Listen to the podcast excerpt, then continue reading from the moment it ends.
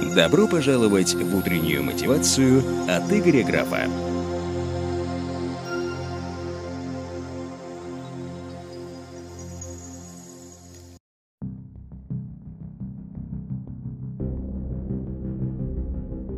Где мы сломались, что не можем зарабатывать? Я помню стипендию 185 гривен. Периодически еще подрабатываю на стройке, выношу строительный мусор за 40 копеек этаж. И разношу газеты, около 400 гривен в месяц. Это была моя стартовая точка в 17 лет.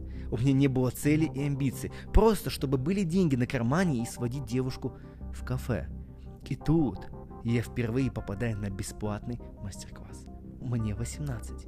Я ничего не знаю о бизнесе, но появляется в этот момент мечта на том мастер-классе. Мечта быть богатым, мечта не смотреть на цены в кафе, мечта путешествовать, мечта жить в классной квартире и ездить на крутой машине. Игорь, если ты всего этого хочешь, тебе нужно учиться. В субботу будет семинар, и тебе там нужно быть. Вот весь аргумент, который мне привели. Просто тебе там нужно быть. Мне не нужно было уговаривать долго. У меня не было денег даже на этот мастер-класс, на этот семинар. Ведь он стоил, вдумайтесь, он стоил три моих месячных дохода. Три моих месячных дохода. И три дня до тренинга. Родители денег на тренинг не дадут.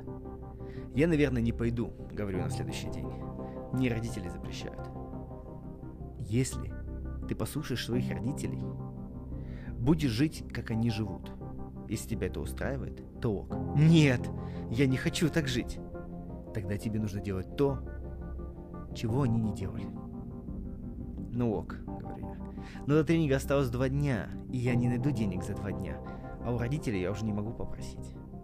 Слушай, Игорь, если ты чего-то по-настоящему захочешь, то все у тебя получится. Это был последний аргумент в моей жизни. Через два дня я был на том тренинге. Первые два года после него я учился как не в себя. Я не пропустил ни одного тренинга. Где-то 8-10 тренингов в год. 30 книг в год. И самое важное, эти первые два года у меня не было результата. Тогда не было тренинговых программ, которые бы окупались за время программы. Тогда не было таких технологий и методологий. Это все появилось на порядок позже. Но все эти знания накапливались. Я двигался, несмотря на отсутствие результата. Я собирал целый месяц деньги на то, чтобы пустить следующий тренинг, чтобы пустить следующее обучение. Я знал, что это самая важная инвестиция в себя, в свою бошку. Что из этого вышло, вы, конечно, можете прочитать в серии материалов, которые я публиковал в своей биографии. Но что еще важно, в самые тяжелые для себя периоды, на последние или на одолженные деньги я все равно покупал обучение. Я летел учиться. Так как это самый быстрый способ вырасти. И каждый раз с тех пор, когда я слышу отговорку, что у меня нет денег на учебу, мне так и хочется сказать. Вот мы и нашли разницу между мной и вами.